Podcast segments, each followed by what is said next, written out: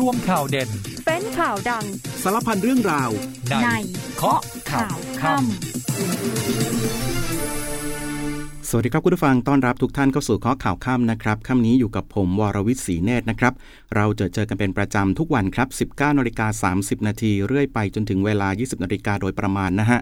รับฟังผ่านทางสถานีวิทยุในเครือกองทัพบกครับ แล้วก็อีกหนึ่งช่องทาง แฟนเพจ Facebook เคาะข่าวค่ำนะครับ วันนี้มีหลากหลายประเด็นนะครับคุณผู้ฟังโดยเฉพาะเรื่องของฝนฟ้าอากาศก็ยังคงตกกันมาในหลายพื้นที่ด้วย อย่าลืมดูแลสุขภาพนะครับ พูดถึงเรื่องของสุขภาพก็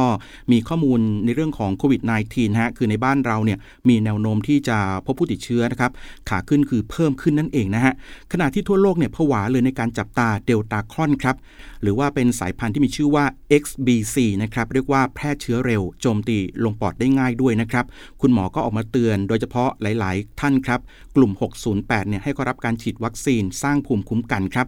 ด้านนายกรัฐมนตรีก็ยืนยันผลการตรวจเป็นลบนะครับ หลังจากที่ผู้นำฮ่องกงเนี่ยตรวจพบเชื้อโควิด -19 หลังจากกลับจากการประชุมเอเปกที่ไทยนะคุณผู้ฟัง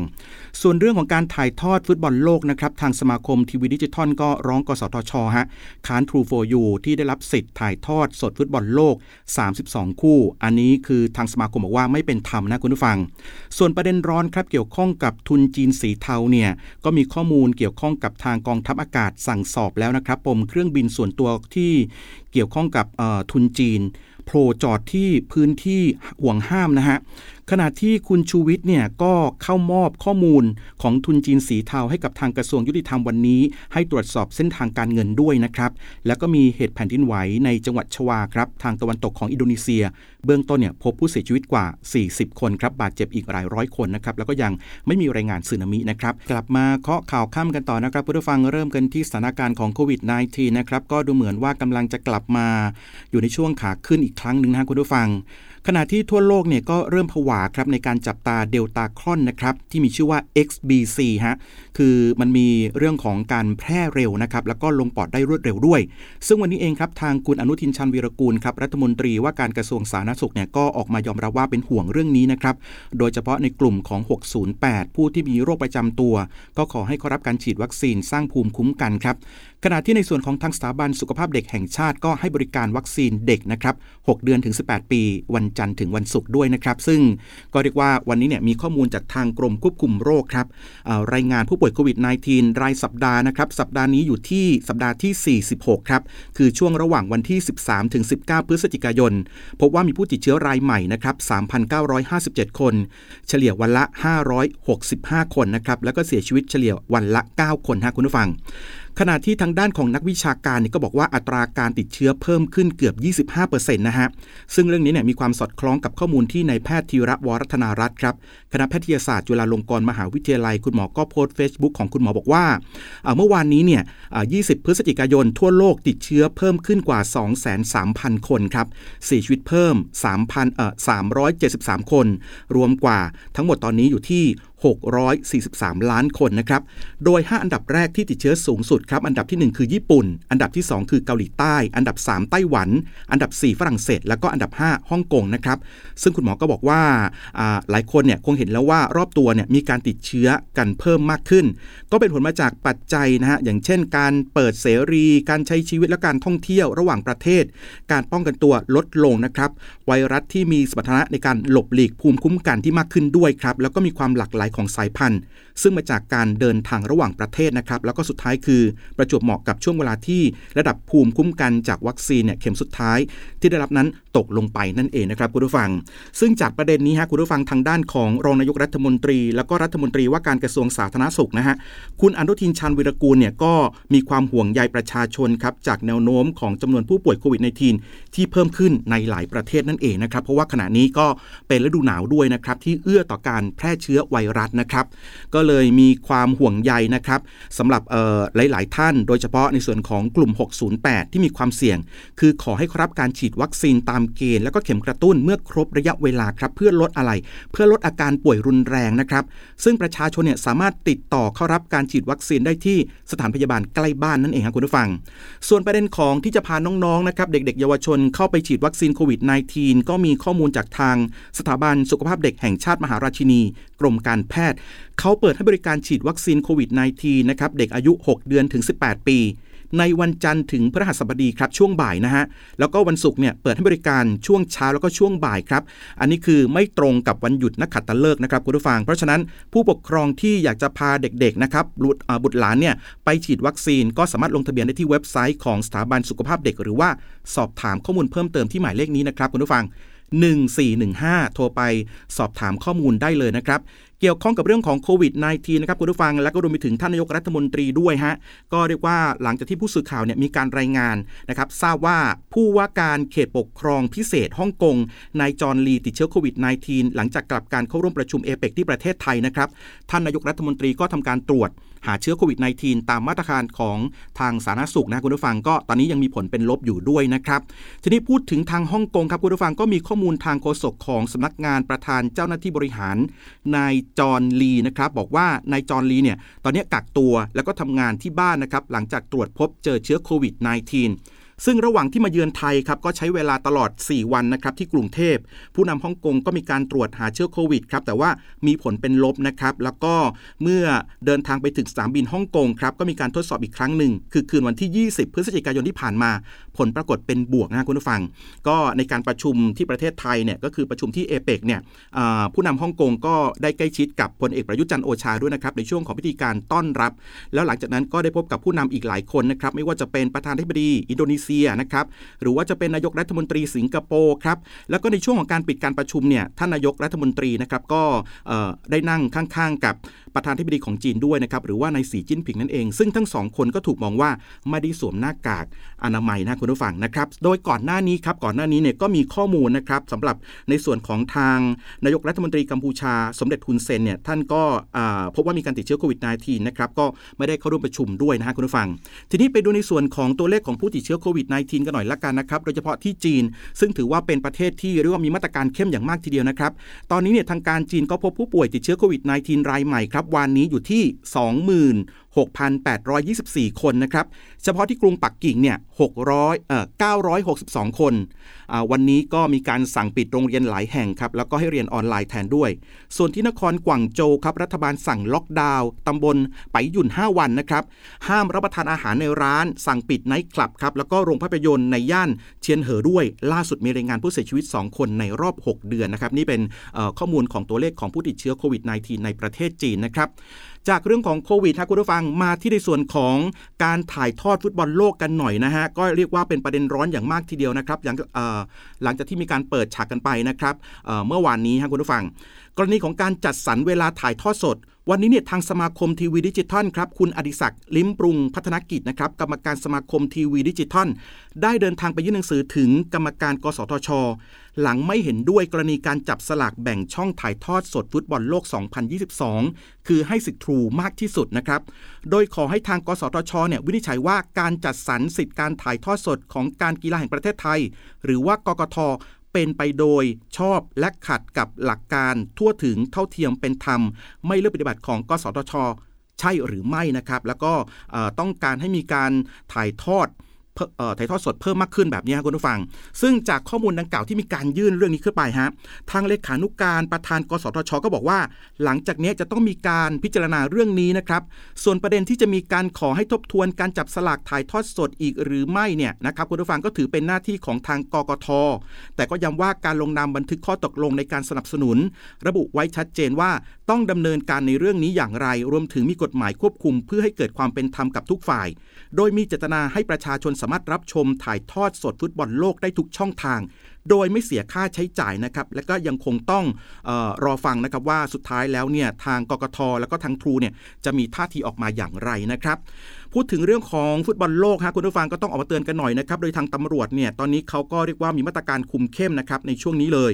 โดยทางตำรวจครับเขามีการจัดตั้งศูนย์ป้องกัน แล้วก็ปราบปรามการพนันทุกพื้นที่นะครับ เน้นการป้องกันกลุ่มเยาวชนครับรวมทั้งให้ภาครัฐ ภาคประชาชนแล้วก็เอกชนเนี่ยมีส่วนร่วมในการตรวจสอบด้วย โดยทางตำรวจเนี่ยก็ยอมรับว่าช่องทางการเล่นพนันเนี่ยโดยเฉพาะทางเว็บไซต์ทางออนไลน์ต่าง ๆ ตอนนี้มีมากกว่าหมื่นเว็บนะฮะแล้วก็เรื่องของการสืบสวนติดตามเนี่ยมีอุปสรรคเนื่องจากว่าเซิร์ฟเวอร์ต้นทางอยู่ในต่างประเทศนั่นเองครับแต่ว่าก็ขีดเส้นนะฮะให้ทางตำรวจเนี่ยทุกพื้นที่เลยต้องรับผิดชอบ หากพบเล่นการพนันเปิดบ่อนขณะที่ผู้เล่นนะครับหากถูกจับกุมได้จะพิจารณานำกฎหมายฟอกเงินมาบังคับใช้ พร้อมยึดทรัพย์สินด้วยนะครับ แล้วก็ฝากเตือนไปถึงกลุ่มพรีเซนเตอร์พริตตี้หรือว่าคนที่มีชื่อเสียงนะครับ ที่นิยมเรื่องของการใช้แชร์ทางสื่อโซเชียลมีเดียต่าง ๆ แบบนี้ ต้องตรวจสอบให้รอบคอบก่อนที่จะมีการเผยแพร่ข้อมูล หรือว่าชักชวนการโฆษณา ให้มีการเล่นการพนันนะครับ เพราะว่าจะมีความผิดตามพรบการพนันด้วยเช่นกันนะคุณผู้ฟัง แต่ว่าเกี่ยวข้องกับเรื่องของอฟุตบอลโลกนะคุณผู้ฟังก็ถือว่าเป็นเป็นข่าวดีเหมือนกันนะครับเป็นข้อมูลที่ดี เป็นข้อมูลจากทางการท่องเที่ยวแห่งประเทศไทยเขาบอกว่าช่วงฟุตบอลโลก 2022 เนี่ย ตั้งแต่ 20ถึง18 ธันวาคมนี้นะครับ จะเป็นการกระตุ้นเศรษฐกิจกระจายรายได้ช่วงสิ้นปีได้อย่างดี โดยทางคุณยุทธศักดิ์สุภศรเนี่ยผู้ว่าการทททก็มองว่าช่วงเวลาถ่ายทอดสดจะเป็นช่วงเวลาดึกๆครับก็จะมีการช่วยกระตุ้นร้านค้า ร้านอาหาร คนนั่งเชียร์บอลกันเพิ่มขึ้นนะครับก็ถือว่าเป็นการขยายเวลาเศรษฐกิจภาคกลางคืนไปในตัวนั่นเองนะครับอ่าก็ถือว่าในส่วนของการชมฟุตบอลโลกนะครับวันนี้ก็เรียกว่าอ่าสองทุ่มนะฮะหลังจากจบรายการแล้วนะครับก็จะมีการถ่ายทอดด้วยนะครับคุณผู้ฟังก็ปฏิตามรับชมกันได้ด้วยนะครับ แต่ว่ายังไงก็ตามก็ต้องดูแลจัดเรื่องเวลาของการชมให้ดีนะครับ ดูแลสุขภาพของเราด้วยนะครับ ก็ต้องดูแลกันตรงนี้ เอาล่ะ แต่ว่าตอนนี้เดี๋ยวไปพักกันก่อนแล้วกันครับปฏิตามภารกิจของกองทัพกันก่อนนะครับกลับมาช่วงหน้า มีประเด็นร้อนๆครับเกี่ยวข้องกับเรื่องของทุนจีนสีเทากันด้วยนะครับ ตอนนี้พักแป๊บหนึ่งครับ กำลังพลของกองทัพบกทุกนายยังคงเดินหน้าช่วยเหลือดูแลพี่น้องประชาชน พร้อมจัดกิจกรรมเยี่ยมญาติทหารใหม่ เพื่อให้ครอบครัวคลายกังวล เริ่มกันที่กองพลทหารม้าที่สองรักษาพระองค์ จัดกิจกรรมเยี่ยมญาติทหารใหม่เพื่อเป็นขวัญและกำลังใจ ให้กับทหารใหม่รุ่นปี 2565 ผลัดที่ 2 และยังเป็นการคลายความห่วงใยให้กับผู้ปกครองของทหารใหม่ทุกนายด้วยหน่วยบัญชาการรักษาดินแดนจัดกิจกรรมเปิดค่ายฝึกเขาชนไก่ พื้นที่ตำบลลาดย่าอำเภอเมืองจังหวัดกาญจนบุรี ต้อนรับญาติทหารใหม่ผลัดที่ 2 ทับ 65 เปิดโอกาสให้ครอบครัวได้เข้ามาพบทหารใหม่ หวังช่วยให้หมดกังวลได้เห็นความเป็นอยู่ และความเปลี่ยนแปลงของบุคลิกภาพ ทั้งทางด้านร่างกายและจิตใจของบุตรหลานกองพลทหารราบที่ 3 ส่งกำลังพลร่วมเกี่ยวข้าวช่วยเหลือพี่น้องชาวนา เพื่อช่วยลดต้นทุนณบ้านคกงิ้วตำบลปากตมอำเภอเชียงคานจังหวัดเลย กองพลทหารราบที่ 7 จัดกิจกรรมมอบถุงยางชีพ ถุงยางชีพเพื่อการศึกษาและผ้าห่มกันหนาว เพื่อช่วยเหลือประชาชนในพื้นที่โดยรอบโรงเรียนบ้านบุกจันทร์ ตำบลโป่งแยงอำเภอแม่ริมจังหวัดเชียงใหม่ กองพลพัฒนาที่ 4 จัดกำลังพลพร้อมรถดับเพลิง เข้าร่วมระงับเหตุเพลิงไหม้โรงงานคัดแยกขยะ ในพื้นที่อำเภอคลองหอยโข่งจังหวัดสงขลาหน่วยเฉพาะกิจสันติสุขจัดกิจกรรมเสาธง 5 นาที เสริมสร้างความเข้าใจในการอยู่ร่วมกันภายใต้สังคมพหุวัฒนธรรม พร้อมทำการประชาสัมพันธ์การเปิดรับสมัครนักเรียนใน 10 กองทัพบบก ประจำปี 2566 ณโรงเรียนดาราศาสตร์วิทยา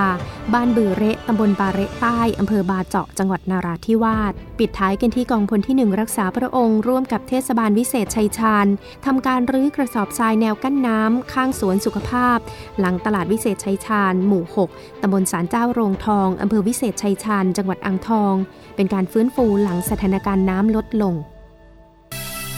กลับมาขอข่าวข้ามกันต่อนะครับ ทักทายคุณบางออนด้วยนะครับ คุณแอวนะฮะ คุณสุวรรณี คุณธนาวดี คุณสุรีพร คุณวัจนา คุณสุริชา นะครับ คุณพิชิตชัย รับฟังทางวิทยุแล้วก็ทางกองทัพภาคที่ 2 FM ด้วยนะครับ ก็หลายท่านที่เข้ามาพูดคุยทักทายกัน ขอบคุณมากๆนะครับ อย่าลืมกดไลค์ กดแชร์ให้ด้วยนะะที่แฟนเพจของเราครับเคาะข่าวค่ำนะครับ กลับมาช่วงนี้มาที่ปมร้อนและกันนะคุณผู้ฟังกรณีของทุนจีนสีเทาที่เข้ามาทำผิดกฎหมายในประเทศไทยเนี่ยนะครับ วันนี้เนี่ยทางคุณชูวิทย์กมลวิสิทธิ์ครับก็นำหลักฐาน เอกสารยื่นหนังสือถึง นายสมศักดิ์เทพสุทินนะครับรัฐมนตรีว่าการกระทรวงยุติธรรม ให้ตรวจสอบกระบวนการทุนจีนสีเทา คือคุณชูวิทย์เนี่ยเขาบอกว่าการที่มายื่นหนังสือในวันนี้นะครับคุณผู้ฟังก็คือในฐานะของพลเมืองดี ที่อยากจะช่วยเหลือสังคม เพราะว่าเห็นความผิดปกติในการทำธุรกิจทุนจีนสีเทา โดยเฉพาะนายตู่ห่าวครับที่เป็นนักธุรกิจ นักธุรกิจจีนตัวการใหญ่นะครับที่ผ่านมาคือได้มีการนำเสนอข้อมูลไปแล้วฮะแต่ว่าตอนนี้ก็ยังไม่มีการออกหมายจับ หรือว่าออกหมายเรียกหรือว่าตรวจสอบนายตู้ห่าวนะครับวันนี้ก็เลยนำข้อมูลเอกสารทั้งเส้นทางการเงินข้อมูลทรัพย์สินนะของนายตู้ห่าวเนี่ยที่มีมูลค่ากว่าพันล้านบาทมามอบให้กับทางกระทรวงยุติธรรมนะครับแล้วก็ตั้งข้อสังเกตด้วยว่านายตู้ห่าวนั้นเนี่ยเป็นแหล่งฟอกเงินของใครหรือเปล่านะครับจากเหตุการณ์นี้ข้อมูลนี้ครับคุณผู้ฟังทางด้านานของว่าที่ร้อยตรีธนกิจจิตอารีรัตน์นะครับเลขานุการรัฐมนตรีว่าการกระทรวงยุติธรรมก็บอกว่าเบื้องต้นเนี่ยก็ต้องตรวจสอบข้อเท็จจริงก่อนนะครับ แล้วก็ต้องมีการรวบรวมข้อมูลว่าเข้าเงื่อนไขเป็นคดีพิเศษหรือไม่ วันนี้ก็มีการมอบหมายให้กับทางเจ้าหน้าที่ที่เกี่ยวข้องเนี่ยไปตรวจสอบแล้วนะครับ แต่ว่าประเด็นนี้ยังไม่หมดเพียงเท่านั้นครคุณผู้ฟังคือก่อนหน้านี้เนี่ยคุณชูวิทย์ได้ออกมาแฉนะครับกรณีที่เครื่องบินส่วนตัวของนายตู้ห่าว ไปจอดอยู่ในพื้นที่ของกองทัพอากาศนะครับซึ่งก็มีการเชื่อมโยงถึงนักการเมืองด้วยจนกลายเป็นประเด็นร้อน ล่าสุดเนี่ยทางกองทัพอากาศมีการสั่งตรวจสอบแล้วนะครับคือเครื่องบินินลำนี้ครับเป็นเครื่องบินส่วนตัวนะครับมีเลขทะเบียน HS ขีด HAO นะครับของบริษัทแห่งหนึ่ง ซึ่งมีนายตู้ห่าวเนี่ยเป็นนักธุรกิจจีน เป็นกรรมการของบริษัทนะครับแล้วก็เครื่องบินลำนี้เนี่ยนักการเมืองเคยใช้ในการเดินทางไปหาเสียงด้วย คุณชูวิทย์ก็บอกแบบนี้นะครับแล้วก็ตอนนี้เนี่ยเครื่องบินลำนี้ยังคงจอดซ่อมนะครับบำรุงเครื่องบินอยู่ที่โรงเก็บอากาศยานท่าอากาศยานหัวหินนะครับซึ่งเมื่อวานก็มีการส่งภาพต่อเครื่องบินเนี่ยมีการแชร์ไปนะครับในสื่อสังคมออนไลน์กันด้วยนะครับโดยล่าสุดฮะทางกองทัพอากาศก็สั่งการให้ฝูงบิน 604 รายงานถึงเหตุการณ์นี้นะครับของเครื่องบินลำนี้ ว่าไปจอดในพื้นที่นี้มีการขออนุญาตถูกต้องหรือไม่ ซึ่งจากการตรวจสอบเบื้องต้นพบว่ามีการขออนุญาตจากสิทธิการบินพลเรือนนะครับ ซึ่งเป็นไปตามระเบียบที่อนุญาตให้สิทธิการบิน สามารถนำอากาศยานส่วนตัวที่มีการจดทะเบียนถูกต้องเข้ามาจอดได้ โดยสิทธิการบินคนนี้ครับกำลังขออนุญาตเปลี่ยนชื่อเจ้าของเครื่องจากบริษัท มาเป็นชื่อตนเองนะครับ แล้วก็ในช่วง 1-2 สัปดาห์ที่ผ่านมาเนี่ย ก็ได้มีการส่งเรื่องไปที่หอบังคับการบินนะครับ สนามบินบ่อฝ้าย เพื่อทำการซ่อมบำรุงครับ ซึ่งก็เป็นไปตามที่นายชูวิทย์กล่าวอ้างจริงนั่นเองนะครับ ซึ่ง เจ้าของเครื่องบินลำนี้นะครับที่มีการกล่าวอ้างเนี่ยก็เคยเป็นนักบิน ของกองทัพอากาศมาก่อนนะครับก่อนที่จะออกจากราชการไปอยู่สายการบินพาณิชย์ปัจจุบันก็ยังเป็นนักบินขับเครื่องบินส่วนบุคคลอยู่นะครับ มาที่อีกหนึ่งครับเรื่องราวที่ค่อนข้างจะยืดเยื้อนะครับยาวนานพอสมควรเกี่ยวข้องกับเรื่องของรถไฟฟ้าสายสีเขียวหรือว่า BTS นะฮะจำนวน 40,000 ล้านบาท ล่าสุดวันนี้ทาง BTS เนี่ยก็มีการปล่อยคลิปทวงหนี้ 4 คลิป 40,000 ล้าน ยืนยันถึงเวลาจัดการปัญหา อย่าหนีปัญหาโยนไปโยนมาอย่าปล่อยเอกชนสู้ลำพังนะครับเป็นบัญชีโซเชียลมีเดียของรถไฟฟ้า BTS ครับ มีชื่อว่า @bts นะฮะ underscore sky เทรนฮะก็ได้มีการเผยแพร่คลิปวิดีโอนะครับก็บอกว่าในคลิปนี้เนี่ยเขาย้อนบทสัมภาษณ์ของนายคีรีการจนาพาสประธานกรรมการ BTS Group Holding ที่ระบุตอนหนึ่งว่าเอกชนผู้ลงทุน จ่ายทุกวัน พนักงานก็ต้องจ่ายค่าไฟก็ต้องจ่ายดอกเบี้ยขึ้นทุกวัน ผู้มีอำนาจบริหารประเทศอยู่ ไม่ว่าจะเป็นกทม หรือว่าการเมืองของประเทศต้องเข้ามาดูแลได้แล้วนะครับ แต่ว่าทาง BTS เนี่ยก็ย้ำว่าจะไม่หยุดเดินรถ เพราะว่าความเสียหายจะเกิดกับประชาชนนั่นเองนะครับคุณผู้ฟังก็เรียกว่ามีการแชร์คลิปนี้กันไปนะครับในสื่อของโซเชียลกันด้วยนะฮะเดี๋ยวก็คงจะมีความคืบหน้าเกี่ยวข้องกับประเด็นนี้กันต่อไปนะครับคุณผู้ฟัง ไปที่การบ้านการเมืองกันบ้างครับภารกิจของท่านนายกรัฐมนตรีนะฮะวันนี้พลเอกประยุทธ์จันโอชาครับลงพื้นที่เขตบางกระปิ เพื่อเยี่ยมชุมชนเคหะคลองจันทร์ครับก็เรียกว่าสร้างความปลื้มอกปลื้มใจให้ชาวชุมชนนะครับที่นายกเนี่ยลงพื้นที่ด้วยตัวเอง ซึ่งระหว่างการลงพื้นที่นายกก็เล่าถึงความสำเร็จของการประชุมเอเปกนะฮะก็เชื่อว่าจะมีการลงทุนหลักแสนล้านนะครับตามมาด้วย ก็ขอให้คนไทยเนี่ยไม่ลืมประวัติศาสตร์แล้วก็ก้าวไปข้างหน้านะครับเพื่ออนาคตของลูกหลานนะครับนายกก็บอกแบบนี้ส่วนทางด้านของพลเอกประวิตยวงสุวรรณครับรองนายกรัฐมนตรีวันนี้ก็ลงพื้นที่จังหวัดกำแพงเพชรนะครับ ใช้ ใจบันดาลแรง ลงพื้นที่ต่อเนื่องครับช่วยชาวบ้านเพื่อให้มีน้ำใช้ตลอดปีนะครับพร้อมกับเร่งรัดสร้างฝายลำน้ำปิงครับรับฤดูเพาะปลูกด้วย สร้างรายได้เกษตรกรนะครับก็ย้ำว่า 10 มาตรการปกป้องภัยแรงเนี่ยที่กำลังจะมาถึงนะครับย้ำมาตรการนี้เลยว่าทุกฝ่ายต้องช่วยกันอย่างเต็มที่นะครับส่วนอีกหนึ่งประเด็นครับเกี่ยวข้องกับเรื่องของทางพักพลังประชารัฐนะครับวันนี้มีการแต่งตั้งนายไพบูลนิติตะวันครับนั่งประธานศึกษาร่างนโยบายหาเสียงเลือกตั้ง แล้วก็ดึงนายสมเกียรติประจำวงอดีตเลขาสทนช เข้าร่วมนะครับ โดยจะมีการนัดหารือในวันพุธนี้เพื่อเตรียมพร้อมลุยศึกเลือกตั้งนั่นเองนะครับผู้ฟัง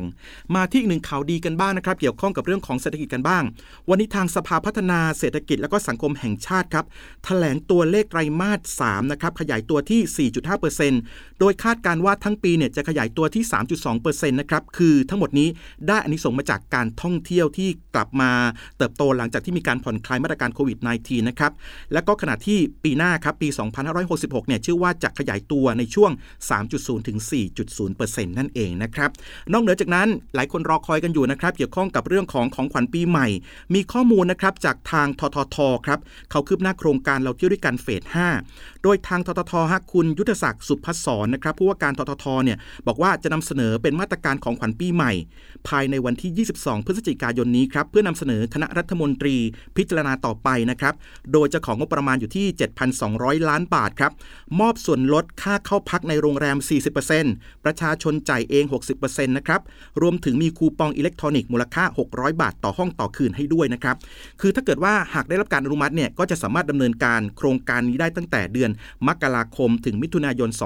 2565 นั่นเองนะครับ ก็ถือว่าเป็นของขวัญปีใหม่นะครับ ข่าวดีจากทางทททชวนทุกคนไปท่องเที่ยวกันด้วยนะครับคุณผู้ฟัง ยังไม่หมดเพียงเท่านั้นครับ มีอีกหนึ่งข่าวดีที่น่าสนใจมากๆไปที่ประเทศสหรัฐกันหน่อยละกันนะครับคุณผู้ฟัง คือทางสหรัฐเนี่ยเขาทำการสำรวจนะครับร้านอาหารไทยที่ดีที่สุดในสหรัฐนะครับพบมี 35 ร้าน ข้อมูลนี้มาจากทางด้านของคุณภูสิทธิ์รัตนกุลเสรีเรืองฤทธิ์นะครับอธิบดีกรมส่งเสริมการค้าระหว่างประเทศครับหรือว่า DITP นะครับเขาบอกว่าผู้ประกอบการธุรกิจสื่อออนไลน์ขนาดใหญ่ชื่อดังครับในสหรัฐอเมริกา ในหลายทวีปทั่วโลกด้วยนะครับเขาทำการสำรวจรวบรวมข้อมูลร้านอาหารไทยในสหรัฐครับแล้วก็มีการจัดทำเป็นรายงานพิเศษ ร้านอาหารไทยที่ดีที่สุดในสหรัฐ พบว่ามีร้านอาหารไทยที่ได้รับการจัดอันดับในรายงานดังกล่าวถึง 35 ร้าน ทีนี้ที่ได้รับความนิยมเพราะอะไรเพราะว่าส่วนหนึ่งมาจากเอกลักษณ์รสชาติของอาหารครับที่ไทยเราเนี่ยมีความสมดุลไม่ว่าจะเป็นรสชาติกลมกล่อมนะครับมีการผสมผสานกันระหว่างรสเปรี้ยว หวานเค็ม แล้วก็เผ็ดได้อย่างลงตัว และก็มีพื้นฐานของเรื่องของการนำสมุนไพรเนี่ยมาใช้ที่เป็นประโยชน์ต่อสุขภาพด้วยนะครับในการปรุงอาหาร และก็ตอบสนองต่อผู้บริโภคนะครับในปัจจุบันทำให้สุขภาพ ได้ดีด้วยนะครับคุณผู้ฟังโดยเฉพาะแม่ส้มตำส้มตำปลาร้านะคุณผู้ฟังแซ่บๆ หรือว่าจะเป็นน้ำตกข้าวซอยน้ำพริกอ่องแกงไตปลานี่คือ โอ้โห เด็ด ๆ ทั้งนั้นของไทยเราเลยนะคุณผู้ฟัง ถือว่าเป็นซอฟต์พาวเวอร์ได้อย่างดีทีเดียวนะฮะพูดอีกถึงเรื่องอีกหนึ่งเรื่องครับคุณผู้ฟังเรื่องของวงการบันเทิงกันบ้างนะครับอะไปกันที่ในส่วนของที่มีสื่อสังคมโซเชียลเขากระหน่ำกันหน่อยฮะก็คือมีการติดตามกันอย่างมากทีเดียว หลังจากพิธีกรครับดาราสาวมากความสามารถบุ๋มปนัดดาวงศ์ผู้ดีถูกโยงปม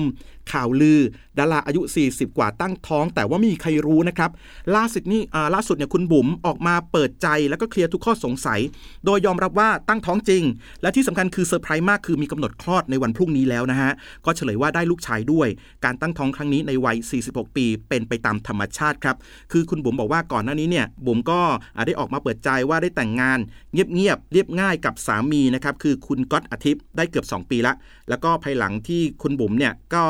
ได้มีการเปิดเผยข้อมูลนี้นะครับก็มีแฟนๆเนี่ยเข้ามาคอมเมนต์แล้วก็แสดงความยินดีอย่างมากทีเดียวนะครับไปที่ต่างประเทศกันหน่อยให้ก็ดูฟังเรื่องราวของแผ่นดินไหวนะครับมีข้อมูลจากรอยเตอร์รายงานว่าเกิดแผ่นดินแผ่นดินไหว ขนาด 5.6 ในจังหวัดชวาตะวันตกของอินโดนีเซีย โดยมีศูนย์กลางอยู่ที่เมืองจิฮันจูนะครับห่างจากกรุงจาการ์ตาราว 75 กิโลเมตรที่ระดับความลึก 10 กิโลเมตรครับเจ้าหน้าที่ท้องถิ่นก็รายงานว่ามีผู้เสียชีวิต 46 คนนะครับได้รับบาดเจ็บราว 700 คน ก็เรียกว่าบ้านเรือนหลายหลายพันเลยล่ะ ที่ได้รับความเสียหายนะครับแต่ว่าไม่มีรายงานสึนามิเกิดขึ้นนะครับ ส่วนทางด้านมาเลเซียนะคุณผู้ฟังที่มีการตอนนี้เนี่ยคืบหน้าการจัดตั้งรัฐบาล ล่าสุดทางสำนักข่าว National Asia รายงานว่าสำนัก พระราชวังมาเลเซีย ออกแถลงการเลื่อนกำหนดเส้นตายนะครับที่ให้ผู้นำพักการเมืองต่างๆ เสนอรายชื่อ ที่ต้องการร่วมจัดตั้งรัฐบาลแล้วก็เสนอรายชื่อนายกรัฐมนตรีออกไปไปถึงวันพรุ่งนี้นะครับในเวลา 14นาฬิกานะครับคุณผู้ฟังก็เรียกว่าจริง ๆ แล้วเนี่ยเขาขีดเส้นวันนี้ แต่ว่าทางสำนักพระราชวังก็ขยายออกไปเป็นวันพรุ่งนี้นะครับในเวลา 14นาฬิกานะครับตามเวลาบ้านเราก็